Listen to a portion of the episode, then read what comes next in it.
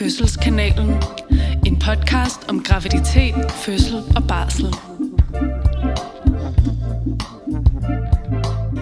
Er du i live egentlig? Ja, altså, jeg tror, det her det er dagen, hvor jeg vender tilbage. Ja. Efter øh, at have været nattevagt zombie i en uge. ja. En hel uge? Jamen, jeg har jo, altså, jeg tror, der var sket det for mig, at jeg øh, ikke lige havde sådan sat ugerne sammen, da jeg ønskede Nå, vagter. Så jeg har ligesom haft to 12-timers nattevagter i slutningen af sidste uge, og så startede den her uge med to 12-timers nattevagter. Ja. Så jeg havde ligesom en dags pause, og så var det ellers fire 12-timers nattevagter i træk jo nærmest. Og jeg har så haft tre, Ja, tre 12 timers nattevagter hen over weekenden, så vi er sådan... Det er lidt, lidt, har været lidt hardcore her de sidste dage. det har det. Jeg har i hvert fald haft svært ved at komme tilbage til livet. Ja. Men jeg er også ved at være der. Det er dejligt. Ja. Det er dejligt, når ens nattevagtstømmermænd har lagt sig. Ja. Jeg tænkte, at vi lige skulle sige, at man jo stadig kan nå at være med i vores lodtrækning om en Fødselskanalen kop ved at sende en øh, donation afsted inde på vores hjemmeside. Det er rigtigt. Vi øh, trækker lod i blandt dem, der har doneret i løbet af september. Mm-hmm. Og øhm, de er blevet ret beautiful, de der kopper. Vi har jo lavet ja. nogle tests. Nogle er blevet lidt mærkelige. Øh, dem kan vi så selv gemme og drikke kaffe af, men øh, vi har fundet en, øh, en god model. Ja, det synes jeg. Ja. Så hvis man gerne vil det, så kan man jo lige øh, gå ind på vores hjemmeside og, øh, Mm. og Ja. fyre nogle penge afsted. Så selv hvis man har doneret tidligere, så er der jo stor motivation for at donere igen, nu hvor der er en kop i spil. Klart. Men vi skal jo også øh, snakke om noget i dag, og øh, vi, det er sådan, jeg kan mærke en lille smule sådan med, mm, med bæverne stemme. Ej, det er det ikke, men, men jeg er en lille smule nervøs, ekstra nervøs i dag. Ja. Altså det her er jo et emne, som øhm, vi virkelig gerne har vil snakke om i over et år, har jeg lyst til at sige. Mm. Og øhm, det har stået sådan på toppen af vores to-do-list, og bare blevet udskudt og udskudt og udskudt, fordi at det kan være lidt svært at snakke om, men øh, også bare er mega vigtigt. Ja. Og det vi skal snakke om, det er at være gravid og tyk. Mm. Og øhm, det er jo sådan, det kommer til at blive en lidt todelt episode på den måde, at øhm, vi har tænkt os både at snakke om de anbefalinger, der er, når man er gravid og tyk, men også snakke lidt om tykfobi og hvorfor det kan være svært at møde sundhedsvæsenet, når man er et tykt menneske. Ja. Og øh, grunden til, at vi bruger ordet tyk, er jo, fordi vi øh, ser det som sådan det mest neutrale ord, vi kan bruge. Altså andre øh, vil måske høre udtryk som øh, for højt BMI, overvægtig. Øh, har vi andre? Vejer for meget. Vejer for meget, ja. Og, øh, og det er jo alle sammen ord, der sådan har fokus på, at der er noget galt med en. Mm. Og det, det gider vi godt at prøve at tage lidt ud af det. Og øh, i stedet for bare at sige, at, øh, at man, man er tyk, og i det her tilfælde jo også så gravid, ikke? Præcis. Eller Og, øhm, skal blive det, eller hvor man nu er i sit, ja, sit liv med det. Ja, og det er jo sådan, at nogen tænker ordet tyk som negativt, men det er jo, hvis man tillægger det at være tyk noget negativt. Hvis Ja. man ikke gør det, så er det jo bare et neutralt ord, som beskriver, hvor stor ens krop er. Ja, og det er der nok en generel, eller det er der helt sikkert en generel sådan, diskurs om i vores samfund, at tynd er lige med noget godt, og tykt mm. er lige med noget dårligt. Og det, øhm, det er jo mega hardcore, altså. Det er det, og det er også bare et så svært tidspunkt at have så meget fokus på sin krop så. Ja. Altså når man jo først bliver gravid, og når man kommer til at være rigtig meget i kontakt med sundhedsvæsenet, som man er, når man er gravid, mm. så, øhm, så kommer der til at være meget fokus på ens krop lige pludselig. Øhm, jeg tænker, at inden vi sådan kaster os fuldstændig ud i den her snak om sådan tykfobi og, øh, og samfundet, så øhm, synes jeg, at øh, du havde en rigtig god pointe, Fred, inden vi begyndte at optage, som var det her med, hvorfor det er, at vi har lavet en episode, hvor vi kommer til at liste alle de anbefalinger, der er for tykke gravide.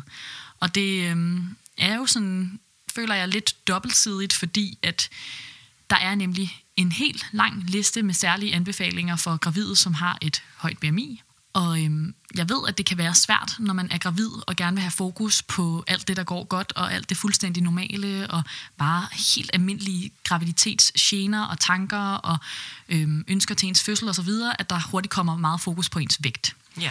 Øhm, men, men baggrunden for, at vi ligesom har valgt at lave den her episode, det er jo sådan så, at man kan være forberedt, altså fordi man kommer til at få de her anbefalinger som øhm, altså fagpersoner i sundhedsvæsenet, så er vi ligesom øh, forpligtet til at informere om Sundhedsstyrelsens anbefalinger, hvad der ligesom er afdelingens retningslinjer osv. Og så må man selvfølgelig selv bestemme, hvad man har lyst til at følge, om man vil takke ja til dem alle sammen, eller vælge nogle af dem, eller hvad man vil gøre.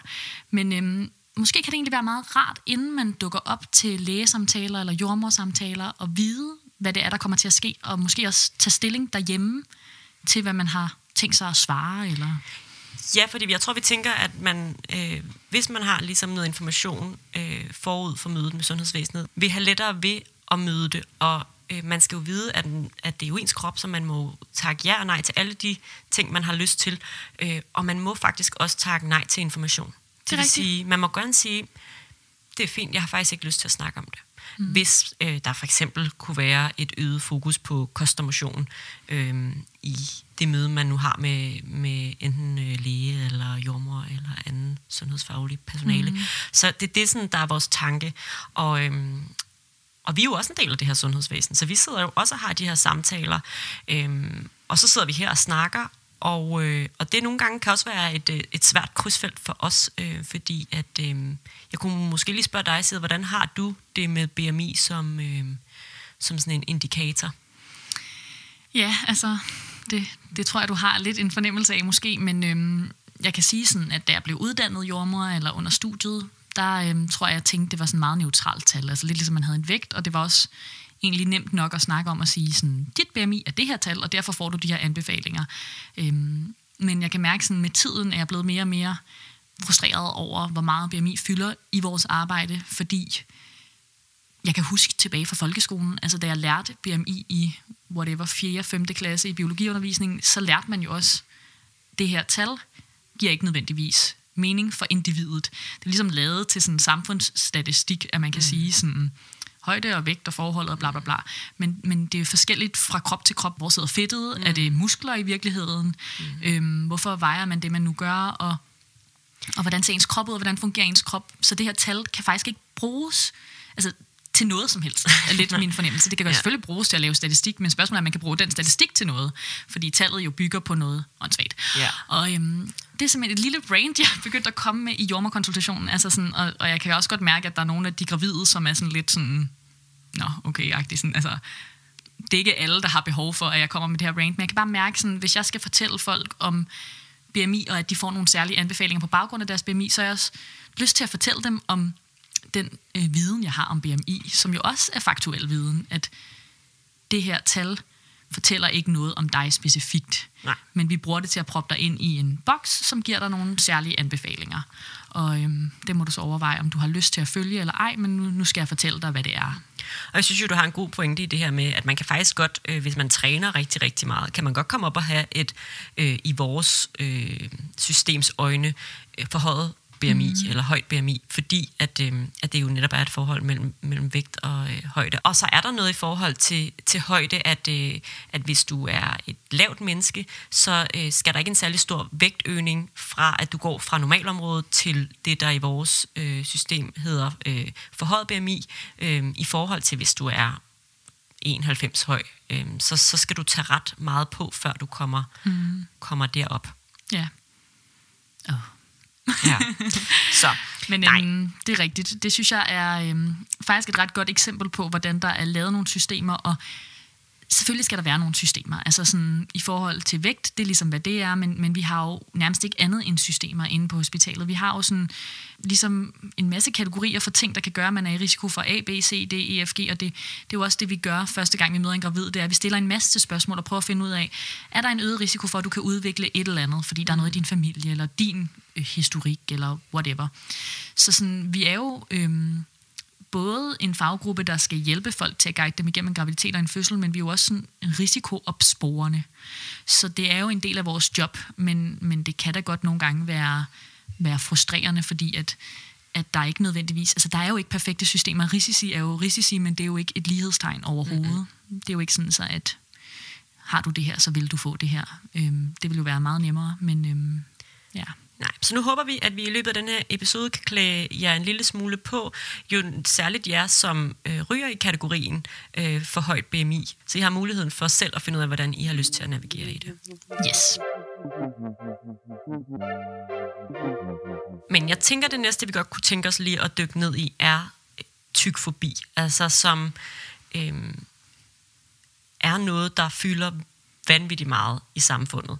Og, øh, og jeg kan ikke lade være med sådan at tænke det lidt på samme måde, som jeg øh, tænker racisme. Det er ligesom et særligt perspektiv, man har på mennesker øh, på grund af den måde, de ser ud på. Mm. Øhm, at meget af det handler jo om noget, der er internaliseret i os alle sammen. At vi alle sammen faktisk går rundt og er en lille smule tykfobiske. At vi er opdraget til at forstå øh, det at være tynd som det rigtige, øh, og det at være tyk som det forkerte. Og at øh, vi for ligesom at prøve at komme lidt ud af det her, bliver nødt til at identificere det i os selv, når vi øh, går på gaden, eller når vi møder andre mennesker, hvornår den her, de her tykfobiske tendenser øh, opstår inde i os. Øhm, fordi det tror jeg i langt hen ad vejen er, er den eneste måde, vi kan komme det her til livs. Og jeg tænker, at det er virkelig, virkelig vigtigt, at vi kommer til det til livs, fordi at øh, det er øh, kæmpe skadeligt for mm. vores samfund, at vi øh, stigmatiserer mennesker på den måde, vi gør, ud fra, øh, hvordan de ser ud.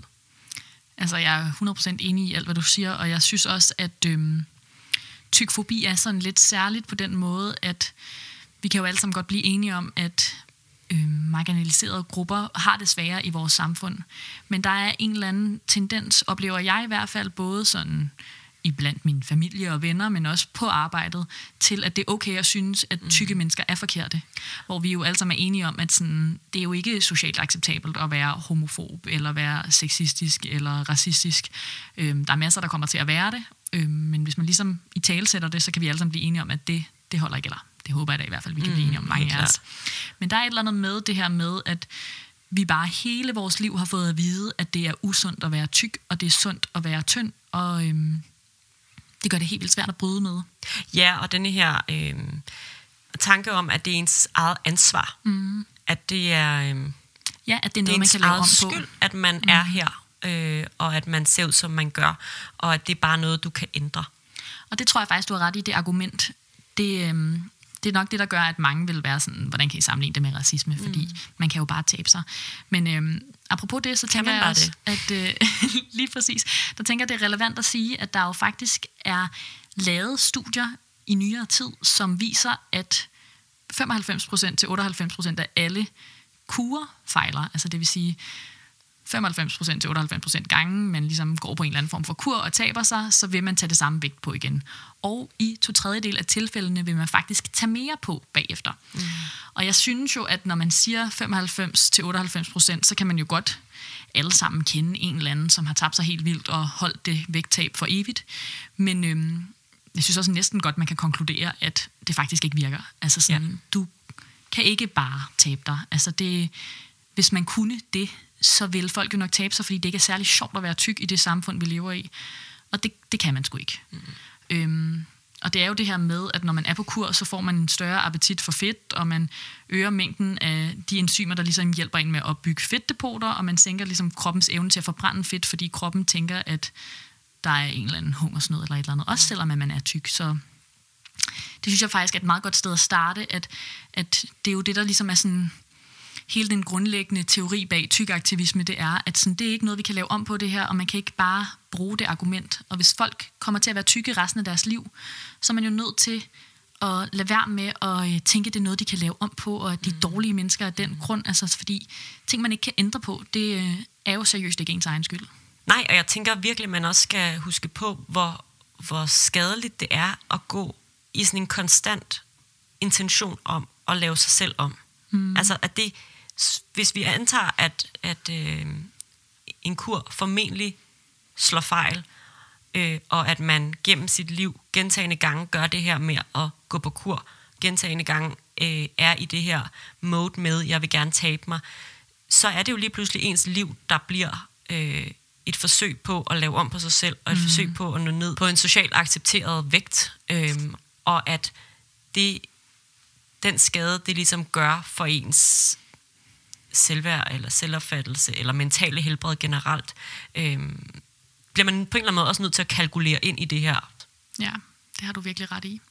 Det er også noget af det, vi snakkede om, inden vi begyndte at optage i dag. Det er jo så svært for os, det her med, at øh, vi har jo også under jordmorstudiet, hver gang der har været en eller anden sygdom, man kan få, når man er gravid, eller en eller anden komplikation, så over listen af risikofaktorer har der jo været højt BMI. Mm. Altså, vi har jo alle sammen lært, at sådan, hvis du er tyk, så er der en større risiko for, at du får hjertekarsygdomme senere i livet, og der er en større risiko for, at du får diabetes og alle de her ting. Og sådan, det er jo lidt svært, når det er den viden, man ligesom sådan er blevet proppet med, og, øh, og sådan tænke neutralt, mm. når man møder en tyk gravid, og når man møder en tynd gravid i jordmorkonsultationen. Men omvendt, så synes jeg, at øhm, det er ret vigtigt at sige, at hvis man ikke kan tabe sig, altså hvis det ligesom ikke er muligt at gå på en kur og tabe sig og få et andet BMI, så er det måske sådan, okay, vi ved, at vi har de her øgede risici for nogle sygdomme, men vi kan ikke gøre noget ved det ved at sænke vægten.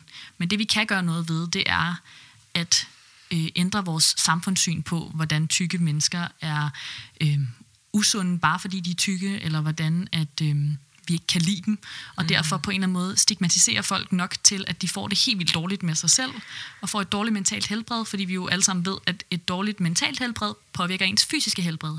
Så hvis man på en eller anden måde kunne acceptere tykke mennesker på lige fod med tynde mm. mennesker, så vil vi jo faktisk gøre noget for deres helbred. Jeg ved ikke, om sådan den her øh, kalkyle giver mening, altså det her med, at hvis vi vil prøve at gøre noget ved de her øh, livsstilssygdomme, som de bliver kaldt, et dejligt ord, så øh, det vi kan gøre, det er jo at behandle folk godt, mm. og faktisk måske i virkeligheden lade være med at tænke det som et lighedstegn, at du er tyk, så vil du få de her ting, men måske i stedet bare prøve ikke at have så meget fokus på det. Ja. Og så kan det være, at vi vil se, at folk faktisk ikke begyndt at fejle helt så mange ting. Og det er jo altså også en almen kendt, at, øhm, at hvis man er tyk, er man mindre tilbøjelig til at gå til lægen, fordi man oplever, at øh, ens vægt er det, der er største fokus. Det vil mm. sige, man får ligesom at vide, hver gang du skal tabe dig, som, mm. som det første, og at øh, læger øh, vil have en tendens til ikke at ligesom behandle en for det, man kommer med, men mere tænke, at de skal øh, behandle en for ens øh, tykkhed. Altså, og det, øh, det er jo også noget, der så leder til flere sygdomme, fordi mange vil være mere tilbøjelig til at blive væk fra lægen, simpelthen for at undgå det her møde. Mm. Øhm, så der er også nogle, der er, en, der er en masse andre ting, der ligesom ja. kommer i spil, end bare, hvad ens vægt er, eller bare, hvad ens BMI er. Øhm, ja, du har helt ret. Så, altså, det er jo en ret uheldig kombination, det her med, at man venter længere tid med at gå til lægen, fordi man er bange for, hvordan man bliver mødt. Måske har man tidligere dårlige oplevelser, og når man så rent faktisk kommer til lægen, så er der stor sandsynlighed for, at det, der kommer til at være fokus, det er, at man er tyk. Mm. Øhm, eller det kan også være, at det ikke er det, der er fokus, men at ens læge bare taler lidt grimt til en eller sådan noget. Så øhm, der er mange grunde der, som ligesom kan øge ens sandsynlighed for at få det dårligt på et eller andet tidspunkt igennem livet. Øhm, og så tror jeg måske også, at man bare generelt har en lidt større mistillid til ens krop, fordi man ligesom alle andre har lært, at man er usund lige siden man var gammel nok til at forstå, hvad det overhovedet betød. Og det kan da ikke skabe et sådan særlig god grobund for at tro på, at ens krop kan det, den skal. Øhm, så alt det her i en stor sådan, pærevælling er jo virkelig ikke super nice. Nej, øhm, men, og tykfobi er jo også internaliseret i en selv. Altså, ja. så, man, så selvom man måske har reflekteret over de her ting, og har beskæftiget sig lidt med tykaktivisme, og er begyndt at måske se sig selv i et andet lys, så er det jo nogle, nogle øh, tendenser, der ligger så langt tilbage fra første gang, du har mødt spørgsmål eller kommentarer omkring dit udseende eller din krop, eller været til sundhedsplejersken og fået at vide, at du er falder uden for normalområdet, mm. eller hvad, hvad det nu har været.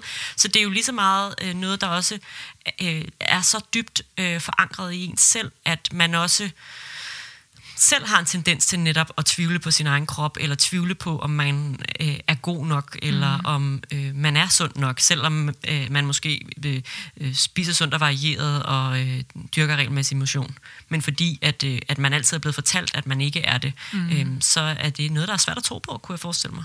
Ja, og altså sådan, ud over det her med ens møde med sundhedsplejerske og læger osv., altså hele sundhedsvæsenet, så er der jo faktisk også øh, et ret tydeligt pay gap imellem tynde og tykke mennesker. Altså, ligesom man kan se, at kvinder generelt øh, gennemsnitligt får mindre i løn end mænd, så kan man også se, at tykke mennesker gennemsnitligt får mindre i løn end tynde mennesker, fordi at de på en eller anden måde ikke får den samme respekt. Og øh, det gør jo også bare i sidste ende, at man har mindre råd til at gå til fysioterapi, eller gå til akupunktur, eller massage, eller hvad man nu kan sådan købe af private ydelser, der fremmer ens sundhed og velvære og så videre. Ikke? Og det er jo også bare fucked up.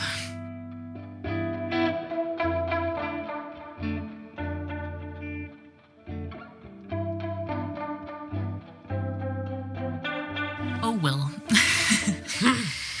ja. Det er jo, altså, jeg forestiller mig, at det godt kan være lidt sådan for nogle er det sikkert rigtig rart at høre de her ting. Nogle gange kan det være meget rart at sådan få tændt en gnist af vrede inde i sig selv, men, Ja. men hvis man ikke har tænkt så meget over det her før, og man øh, selv er tyk, så kan det måske også godt være lidt hårdt eller svært at høre, men jeg synes bare, det er meget, meget vigtigt at have den her baggrundsviden om ens vilkår i verden, når man skal møde et sundhedsvæsen. Og meget, meget vigtigt at vide, at der er altså ikke noget galt med din krop. ja, Der er noget præcis. galt med vores samfund, og der er noget galt med den måde, vi tænker på.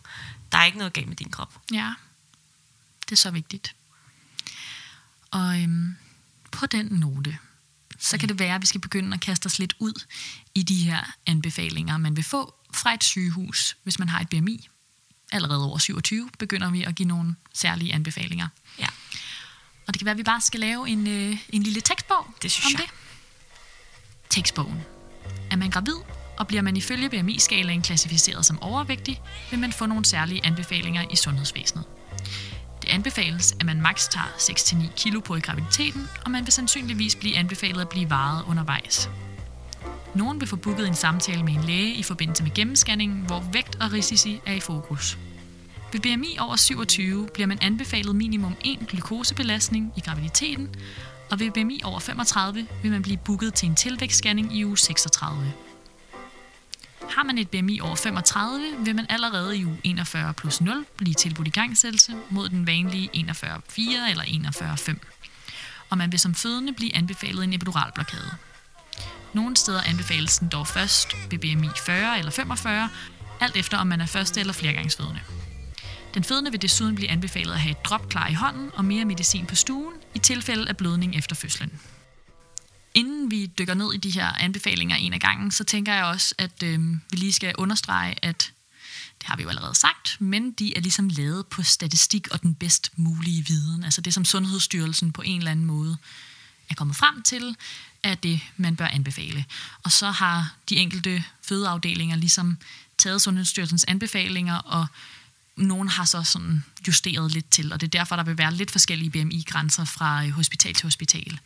Men altså, de er jo ikke lavet på individet. Det er jo ikke sådan, at man ud fra den gravide, man møder, laver anbefalingerne. De er jo lavet på nogle andre mennesker. Ja, så det er jo, altså, det er jo klart det der med at skære, skære alle over en kamp på baggrund mm. af øh, et tal. Og det, som det jo ikke fortæller os noget om, altså BMI'et som tal, er jo, øh, hvor sidder fedtet på kroppen, øh, hvordan er du bygget som menneske. Øh, så det er jo... Hvor stærk er du? Ja. Hvad, hvordan, hvor, hvor, hvor aktiv er du i din hverdag?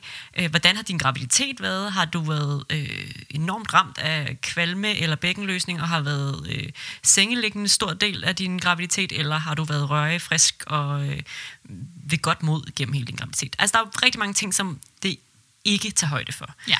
Øh, og, øh, og det er sådan, som forskning jo er mest øh, i sundhedsvæsenet, den bedst tilgængelige viden Yes. men ikke noget, der øh, fortæller os noget om, hvordan du som individ kommer til at føde, eller hvordan du som individ øh, er gravid. Og du bestemmer selv over din egen krop. Altså det er dig, der Kæmpe tager vigtigt. beslutningerne. Det er, jo, det er jo tilbud, det her. Det er virkelig vigtigt at understrege, at der er intet af det her, som man skal. Øhm, man vil få det at vide, og det kan også godt være, at man vil få det at vide som om, at det skal man. Men, men det skal man altså ikke. Øhm, nogle gange så er der jo noget i den måde, vi som fagpersoner formulerer os, om vi siger, øhm, du skal have en epiduralblokade, fordi det bliver BMI over 35, eller om vi siger, dit BMI over 35, så bla bla bla bla bla, laver en forklaring og siger, derfor kan du beslutte, om du har lyst til at tage imod tilbuddet om en epiduralblokade, som du bliver anbefalet. Altså, Ja. der er jo ligesom forskellige måder at, at gøre det på. Og hvordan man så vælger at forholde sig til det her som gravid, det vil nok være meget forskelligt. Altså, jeg tænker, der er nogen, der vil tænke, det er den bedste viden. Så det er jo det, jeg må tage udgangspunkt i. Jeg må tage udgangspunkt i, at der er nogle mennesker, som har gjort sig nogle kloge tanker og lavet noget forskning, øh, og vil mig det bedste, og derfor så siger jeg ja til de her anbefalinger, øh, for det, det er sådan, øh, jeg har det bedst med at være øh, i verden eller i den her graviditet. Ja, altså jeg tror både, der er nogen, der, som du siger, øhm, tænker, at det nok er klogt og rigtigt, og det er det, jeg skal gøre. Mm. Jeg tror også, der er nogen, der øhm, har svært ved at sige fra, selvom man mm. måske ikke tænker det, fordi Det man i forvejen møder rigtig meget modstand i sundhedsvæsenet, så kan det ligesom være nemt at bare sige,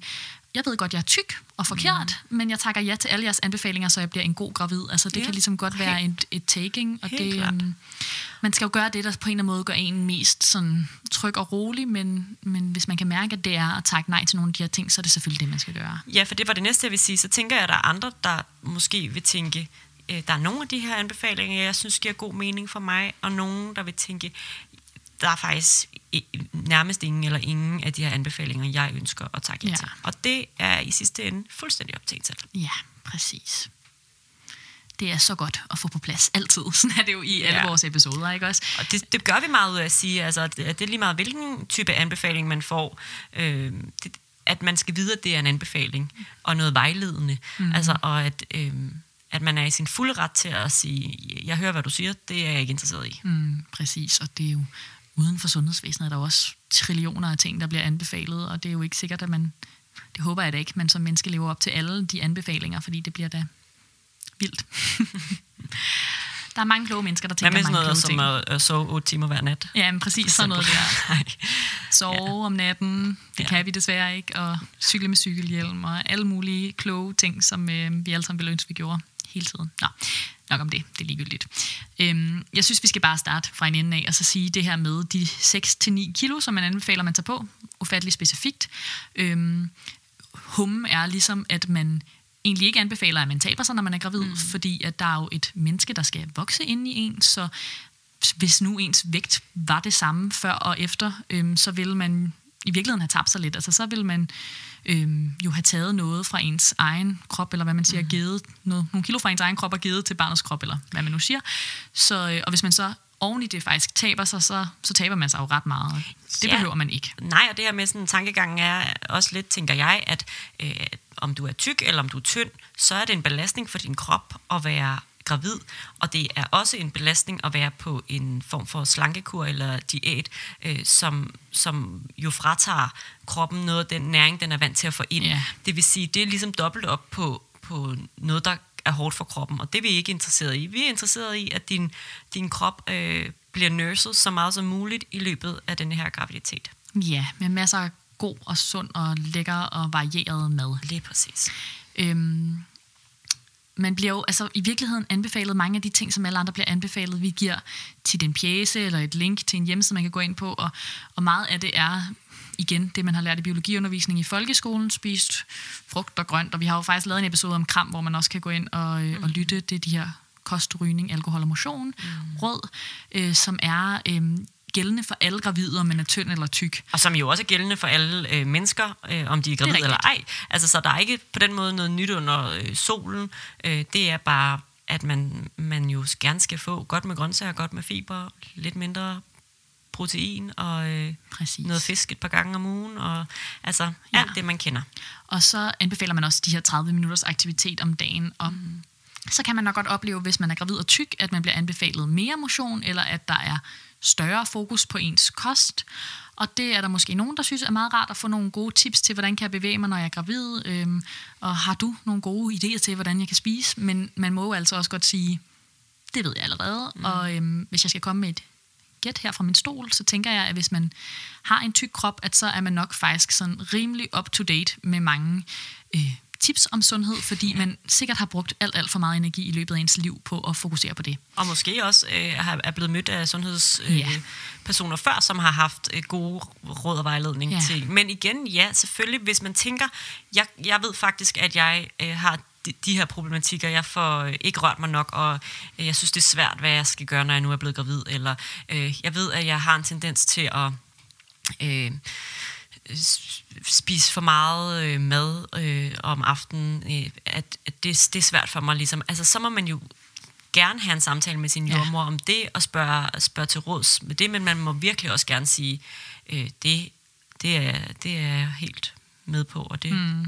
det, det gør jeg allerede, eller hvad man nu, hvad man nu siger, eller sige, det er jeg ikke interesseret i at snakke med dig om. Præcis. Ja. Og så er der nogle fødeafdelinger, som kan sende en til diætist eller kostvejleder, eller måske der er en jordmor, der er uddannet inden for det og sådan noget. Så man kan også opleve, at det sådan ligesom er et helt koncept på den måde, og det er der sikkert nogen, der synes er rigtig dejligt, og der er måske nogen, der tænker, at det har de virkelig ikke lyst til. Ikke? Så igen, hvis man får det tilbud, så må man jo vurdere, hvad man Ja. har lyst til. Øhm, I forhold til det her med at blive varet, så er det jo på vandrejournalen et af de felter, ligesom vi udfylder blodtryk og hvordan ser ens urin ud, og hvor stort er barnet osv., så, videre, så er der ligesom også et felt, der hedder den gravides vægt, og øhm, jeg må jo indrømme, at jeg ikke selv nødvendigvis udfylder det så tit, så det er ikke sikkert, at man sådan bliver varet hver gang, man kommer til jordmor, men, men det er der måske nogen øh, gravide, der vil blive anbefalet, og øhm, Ja, det vil nok også variere. Altså, Ja. Nogle jordmøder vil nok have det som sådan en fast del af deres praksis. Ja. Øh, jeg har det ikke. Øh, og var jeg ikke nogen, medmindre de selv beder om at blive varet, så må de gerne have op Ja, på vægten. Men, præcis men så det, det, øh, det vil variere lidt, og øh, det, som man kan sige, er, at det kan være en god idé at have en eller anden idé om, hvor ligger jeg henne, når man når omkring termin. Øh, mest fordi, at hvis man møder en anestesilæge, skal have et kejsersnit, så vil de som regel spørge, det er jo i forhold til sådan en mængde af, af medicin, der skal gives. Og det handler jo ikke om, om man vejer øh, 101 kilo eller 105 kilo, men handler jo mere om, om man vejer øh, øh, 50 kilo, eller om man vejer 100 kilo. Ikke? Så det er jo, sådan, Ja. det er jo, det er jo mere i sådan en sådan overordnet, hvor, hvor ligger vi henne, øh, sådan, så de kan give øh, den, den rigtige mængde medicin til en.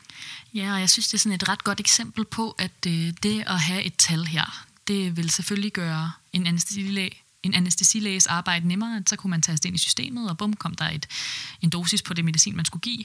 Øh, men alt det arbejde er jo også for den gravide og fødendes skyld. Så hvis man kan mærke med sig selv, sådan, det er bare et tal for mig, jeg er ligeglad, jeg kan sagtens stille mig op på en vægt, så kunne man sagtens gøre det.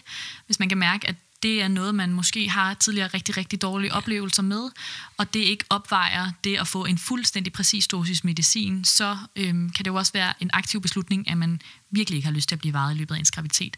Øhm, det kan også godt være, at det lyder helt fjollet. Ikke? Altså, det er jo at stille sig op på en elektronisk genstand og få et tal ud af det. Ikke? Så der er sikkert også nogen, der bare tænker, hvorfor ligger I så meget fokus på det? Men, mm.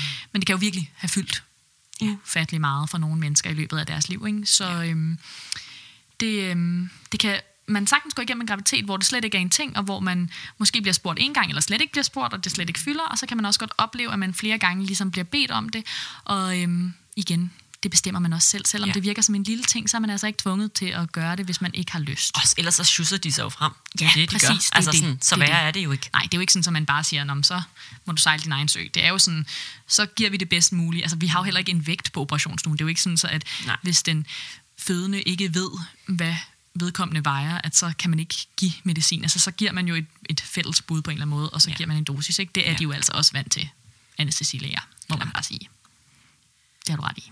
Hvis man har et BMI over 27, så vil man blive anbefalet at få lavet sådan en glukosebelastning i løbet af sit graviditet.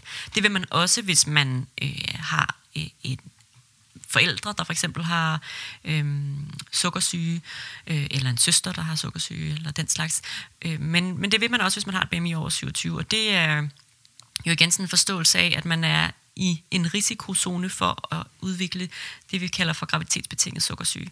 Øhm, og det er jo igen sådan en, man skal tage stilling til ved at, ved at takke ja til det. Det er jo et screeningstilbud. Øhm, vi screener også i graviditeten, det gør vi med alle, for graviditetsbetinget sukkersyge ved at stikse urinen, så der er, sådan, der er ligesom to, to step i det her.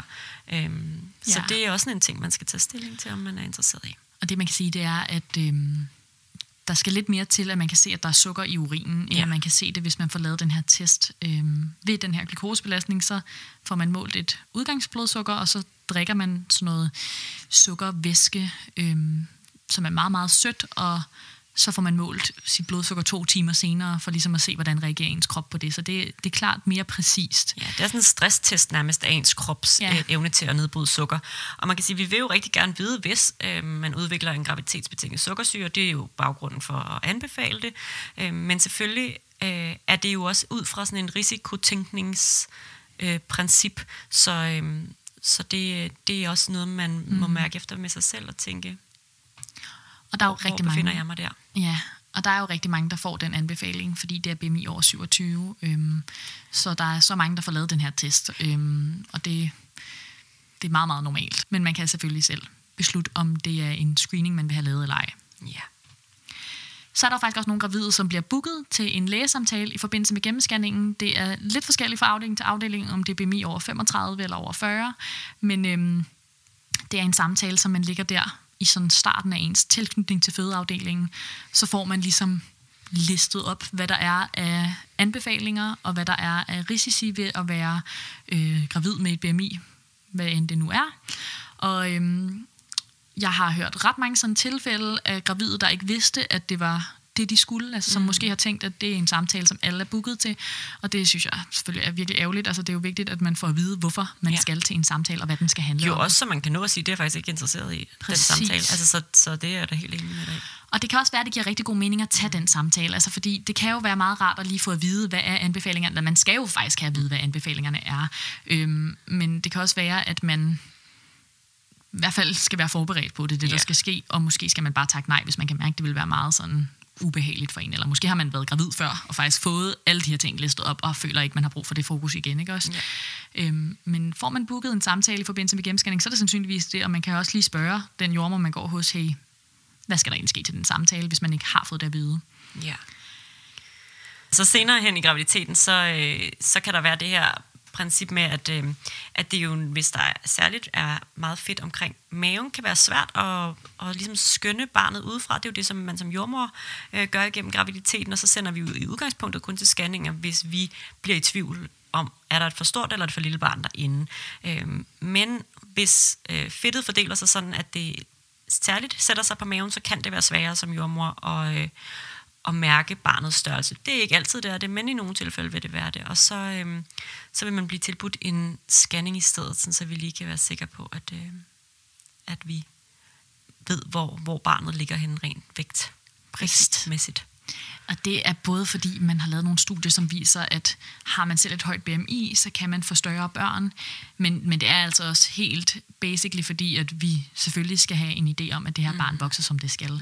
Ja, øhm, ligesom at vi jo laver et fosterskøn på alle børn, så hvis vi ikke kan det, så, vi jo, så trækker vi ligesom på et andet øhm, kort på hånden, som ja, er scanningen. og igen med det, og ligesom alt andet, altså, så oplever vi jo altså også nogle gange, at, at øh, vi har tynde mennesker, som kommer ind, hvor det også er svært at skynde barnet, ja, ja. Altså, og, og hvor man kan have lidt samme fornemmelse af, at man, man bare ikke rigtig kan komme ind og få ordentligt fat om den her baby, og ikke rigtig har et, et, en god fornemmelse af, at den vokser, som den skal.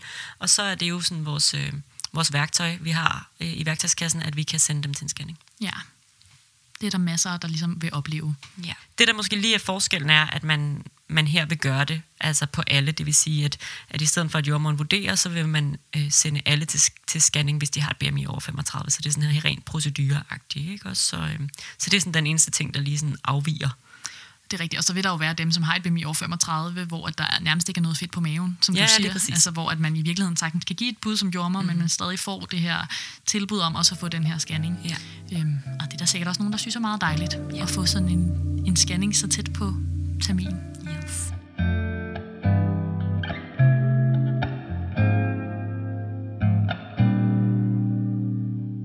Jeg synes jo også noget af det, der er meget spændende i forhold til det her med at være gravid og tyk, det er jo også at være ja, fødende og tyk. Altså hvordan det kommer til at spille ind på ens fødsel. Og øhm, jeg tænker, at jeg gerne vil, sådan, vil starte med at bare sige, at man kan sagtens være tyk og føde fuldstændig ukompliceret og smukt. Det øhm, er ikke overhovedet lige med, at der kommer en masse komplikationer under Nej, man føder ikke dårligt, fordi man er tyk. Nej, præcis. Vigtigt. Øhm, men der er nogle anbefalinger, og den første er det her med, at man bliver anbefalet i gangsættelse allerede 41.0, det vil sige nogle dage før man vil blive anbefalet det, hvis man havde et BMI under 35. Og øh, det er den her risiko for, at barnet er stort, som gør, at man ligesom tænker, at øh, så cutter man lige en 3-4 dage af.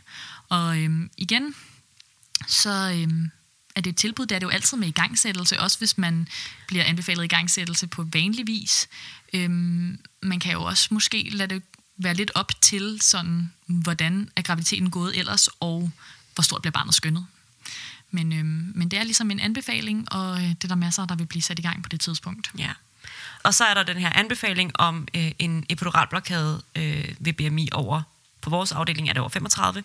Øhm, på andre afdelinger er det først over 40. Og der er også nogen, der sådan skældner, at hvis man er førstegangsfødende, så er det 40. Hvis man er flergangsfødende, så er det øh, 45. Så den, den anbefaling er tydeligvis en lille smule sådan, øh, op til fortolkning. Ja. Øhm, og det er øh, jo igen sådan et risikoprincip, at mm, hvis man antager, at der er mere fedt på kroppen, antager man også, at det kan være sværere at anlægge en øh, epiduralblokade eller en, en spinalblokade i tilfælde af, at man skal gå til et akut kejsersnit.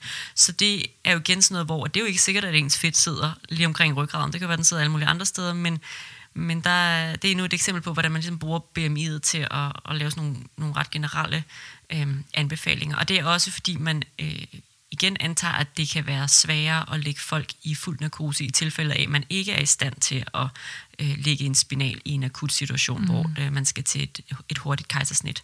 Ja, så det er sådan en meget vis og vis og vis øh, anbefaling, at øh, når folk kommer ind og får lagt den her epiduralblokade og er i fødsel, så regner vi selvfølgelig med, at vedkommende skal føde vaginalt. Men hvis man skulle ende i et akut kejsersnit, så kan det være svært at lægge den der spinal, eller svært at øh, lægge folk i fuld narkose, og så er det rart, at man ligesom har bedøvelsen klar og har lagt den her epiduralblokade, mens der var lidt mere ro på, altså tidligt i fødslen, sådan så at den ligesom bare ligger der og kan bruges, så kan man sprøjte noget mere medicin ind i den, sådan så man bliver meget mere bedøvet, og så kan man lave et kejsersnit med den bedøvelse. Yeah. Øh, og så er der jo også andre muligheder end bare at lægge den. Det er det, der er anbefalingen, men man kan altså godt, øh, der er nogle gradbøjninger af det, man kan godt både øh, få en anestesi ned og lægge selve øh, kateteret. Det er et kateter, man ligger, øh, når man lægger en epiduralblokade ind i, øh, i ryggen, og så kan man lægge den øh, uden medicin i, så man ligesom bare har den klar, øh, hvis den skal bruges. Det er mit, min opfattelse, at de fleste anestesilæger gerne vil give testdosis sådan så de kan se, at den ligger, hvor den skal. Ja. Og så kan det nogle gange være sådan en lidt en glid, altså så har man bliver man smertelindret et stykke tid, og så kommer smerterne jo tilbage. Så, så nogle gange er det en lidt svær... Øh, det er svært at holde ved, når man Ja. har bedøvelse liggende i sin ryg, som man bare kunne sætte en pumpe til. og man også lige har, altså, det er lidt besværligt at få lagt sådan en blokade, Ja. så man har gennemgået en del ting for at få den anlagt, og så får man lige noget lindring kortvarigt, og altså, så, så begynder det at- være svært ikke at sådan tænke, ah, skal, skulle vi bare lige få sprøjtet lidt mere ind i den, når den nu alligevel ligger der. Man Ja. kan også få en anestesilæge ned til bare at kigge på ryggen, altså så, så lave sit, sit skøn øh, af, hvordan er ryggen, vil det være så svært at, at lægge den som, øh, som bemiddel ligesom indikerer, eller øh, er det her faktisk en person, hvor man tænker, det vil være ok øh, at lægge den.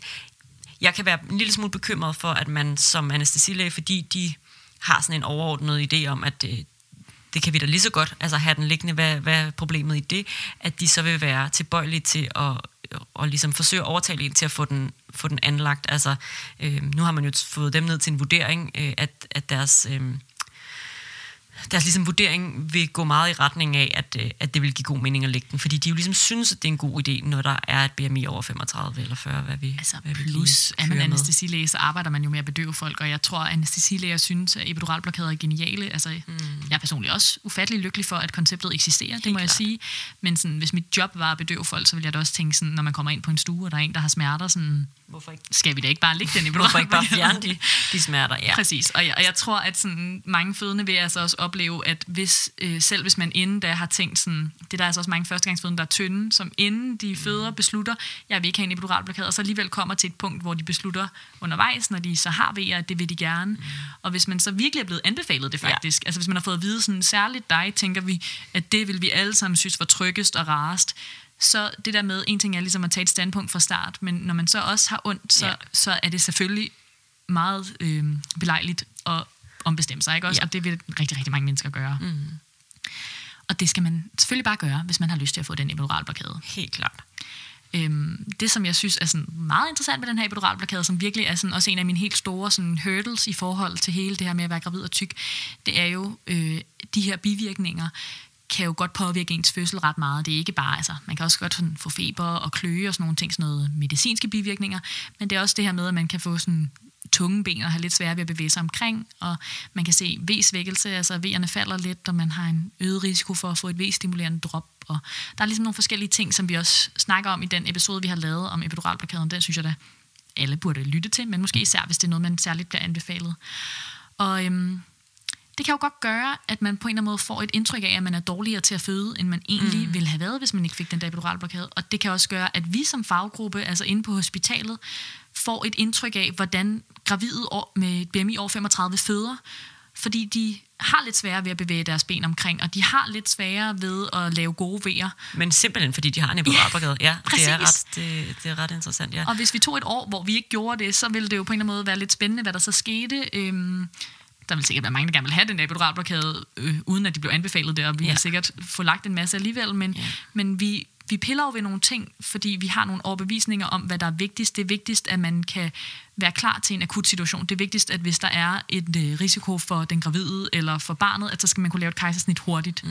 Og det er da også virkelig vigtigt, det vil jeg sige. Men, men det er bare lidt spændende, hvad man så piller, altså hvad man offrer for det. Ja, klart. Og det samme med igangsættelsen i virkeligheden, ikke? Ja. At, at den vil jo også på en eller anden måde påvirke ens fødsel. Ja, det gør de jo i hvert fald. Altså, ret ofte går de jo ind også og påvirker den, den sådan naturlige, ukomplicerede, spontane fødsel, hvor at, at kroppen ligesom får lov til selv at, at være bestemmende for, hvornår giver det mening, at den går i gang. Det, det piller vi jo ud af den, og der ser vi jo også en øget tendens til indgreb.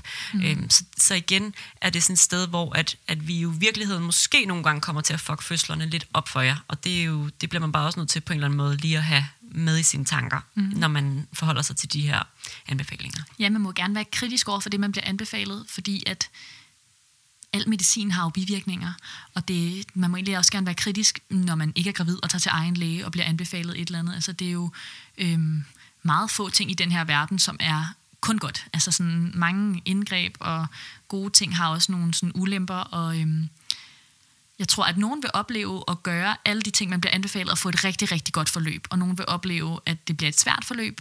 Og man kan jo ikke, altså, man har jo kun de fødsler, man nu engang har, men vi kan jo ikke sige, at det var fordi, man fik lagt epiduralblokaden, at ens øh, V-svækkelse kom. Men det kan godt være, at det var det. Altså sådan, og sådan er det jo altså for alle fødende. Det er, sådan, Ja. ja. det er vildt svært selv at tage de her beslutninger. Og vi synes, det er svært som fagpersonale. Vi er nødt til bare at informere om anbefalinger og bivirkninger og alternativer, hvad man ellers kan gøre. Og så, så skal man jo tage de her beslutninger selv om, hvad man har lyst til at gøre med sin krop. Og det er da mega svært, men, men det giver god mening, når man er gravid, at tænke lidt over det, sådan, så Ja. man har lidt en idé om, hvad man har mest lyst til. Ja, helt klart. Aller sidste ting på listen af anbefalinger, det er det her med den her blødningsrisiko. Øhm, har man et BMI over 35, så kommer man automatisk i sådan en gruppe af fødende, som har en lidt større risiko for at bløde.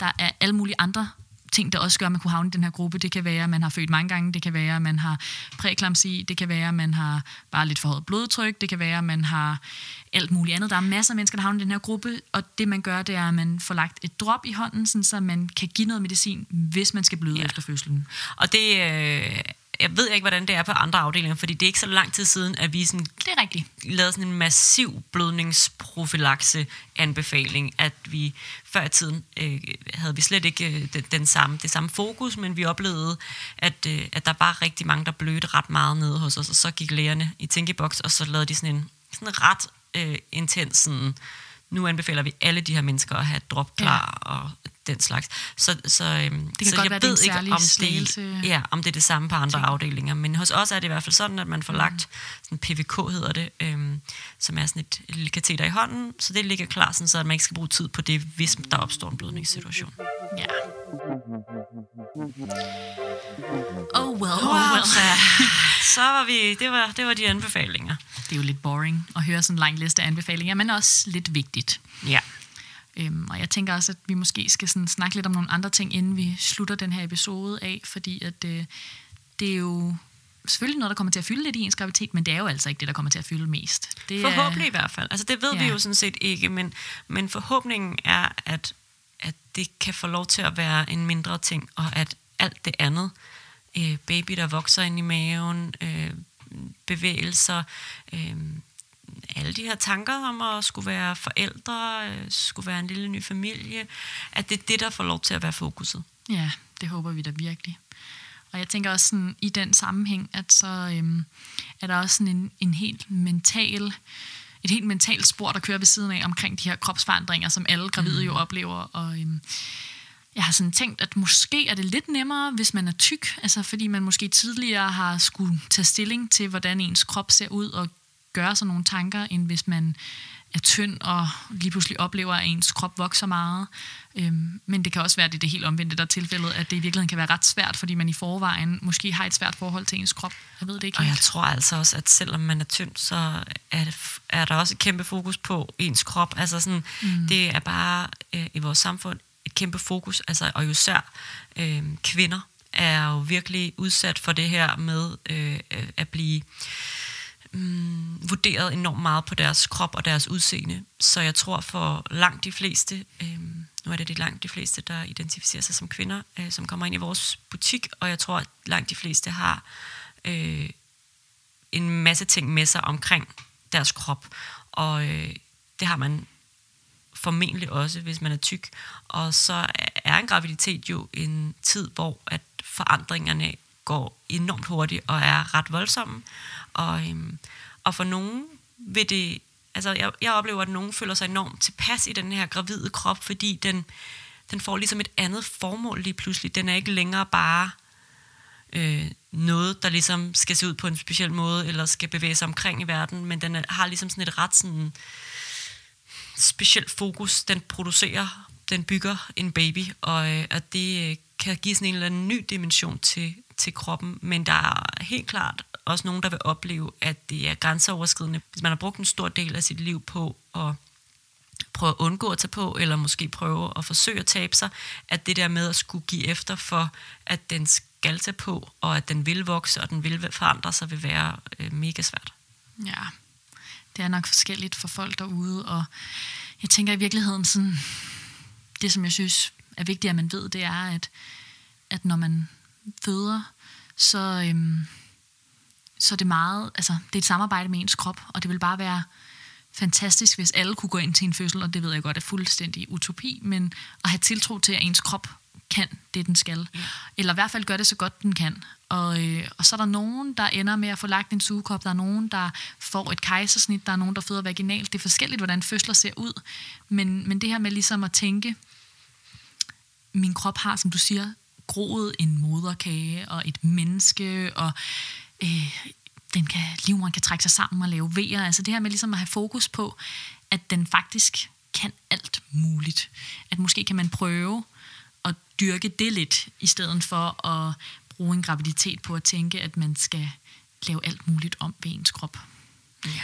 Det er jo ikke det er jo nemmere sagt end gjort, det må man bare sige, men, men øhm, hvis man på en eller anden måde kan gøre et eller andet for sig selv i løbet af graviditeten, om det så er noget kropsbehandling, massage eller samtaleterapi eller et eller andet, som sådan, hvis man kan mærke, det er noget, man har brug for sådan at, hvad hedder det, pleje lidt, så vil det være godt givet ud. Helt, helt klart. I den sammenhæng, så øhm, har vi også snakket rigtig meget om her på vores lille podcast Bix, at øhm, repræsentation er mega vigtigt Ja. for alle mennesker. Man har brug for at se nogen på Instagram og i film og wherever, som ligner en selv. Og øhm, vi har haft virkelig svært ved Det er at faktisk finde virkelig, ja, det har Altså, været en udfordring for os. billeder af tykke gravide, og det er jo ikke, altså en ting er selvfølgelig det her med, at vi laver en episode nu, men det er også noget, vi ligesom har tænkt rigtig meget over øh, med alle de billeder, vi nu engang lægger op, alle de billeder, når vi lægger ting op på Instagram. Mm, ja. øhm, at mange af de sider, man kan gå ind og følge med fødselsfotografier eller graviditetsbilleder osv., er meget sådan unge, smukke, tynde gravide, som øh, lever op til et eller andet så skønhedsstandard, som ingen af os andre lever op til. Mm. Og, øhm, og vi kan virkelig godt forstå, hvis man sidder derude og tænker sådan, okay, min krop er helt anderledes end noget, jeg ser i medierne. Ja. Og øhm, i den sammenhæng har vi nogle anbefalinger. Ja, der vil vi også måske bare lige kort sige, at de gravide, vi ser på, på Instagram, når vi sådan scroller rundt, ligner jo heller ikke de gravide, vi møder Ej, ude i vores biks, altså overhovedet til nærmelsesvis. Så det er jo bare sådan noget med at vide, at det er ikke repræsentativt, det, det der dukker op på Mhm. mm. sociale medier. Og øh, det skal vi kæmpe for, at det bliver, men indtil da, så må man lige huske sig selv på, at det er jo ikke virkeligheden, det der sker derinde. Ej, det er så vigtigt. Det er nogle helt andre kroppe, vi ser på vores arbejde. Ja. Ja. Men helt klart videre til dine anbefalinger. Ja, vi er jo alle sammen lidt addicted, eller det ved jeg ikke, om vi er. Jeg er lidt addicted til Instagram, så jeg prøver ligesom at proppe nogle ting derind, som også gør mig glad. Og øhm, hvis vi starter med at komme med nogle Instagram-profiler, som øhm, på en eller anden måde kunne være lidt relateret til det her med at være gravid eller øh, have børn, så øhm, den første, jeg tænker på, det er en amerikansk side, der hedder Plus Mommy, som er en tyk kvinde, som er mor, og øh, snakker om det her med sådan at både være mor i en tyk krop, hvilket også kan være ret vigtigt at skabe sig nogle billeder af, hvordan vil jeg se ud, når jeg er blevet forældre, og øh, hvordan kommer, altså jeg kommer måske ikke til at ligne de billeder, jeg ser af influencer, som også er tynde og ikke ligner en selv. Øhm, der er også en masse danske bud, og der er blandt andet en, der hedder Mor Plus, det er to lidt forskellige navne, men meget tæt på hinanden. Jeg tænker, at vi også lægger det ud på Instagram øh, på vores egen profil, så I ikke behøver at huske ordret, hvad der bliver sagt her. Hun har lidt større børn, men øh, hun snakker også om det her med at være øh, gravid. Hun har blandt andet et highlight, hvor hun mm. snakker om graviditet som, øh, som tyk. Så det kan man gå ind og kigge på, og ellers er det igen det her med sådan at se lidt på øh, det at være forældre, når man er tyk. Øhm, så er der en Instagrammer, der hedder Malene FL, som har øh, to børn, og den yngste er 3-4 år, så det er heller ikke sådan uendelig lang tid siden, hun selv har været gravid og født. Øhm, det synes jeg også er en rigtig god side. Og så er der en svensk influencer, som lige har været gravid og født. Og det kan jo også være lidt fedt, hvis det er der, hvor man selv er, at gå ind og se nogle sådan nyere billeder af det. Hun hedder Greta Nicolina og er super nice. Og så har vi en af vores øhm, egne følgere yeah. jo faktisk, ikke? som yeah. vi har skrevet lidt med os, øhm, som hedder Kropskærlig Mor. Vi har ikke skrevet med dig nu, så det kan være, du bliver overrasket, hvis du hører det her.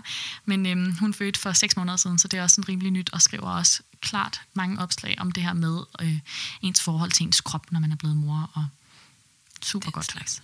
Og så er der jo også, altså sådan bare generelt, hvis man er blevet en lille smule mere interesseret i, øh, i sådan tyk fobi og tyk aktivisme, ja. så øh, er der jo nogle, nogle ret gode og store mennesker øh, i Danmark, som går rigtig meget ud af det her og øh, er mega forbilledelige.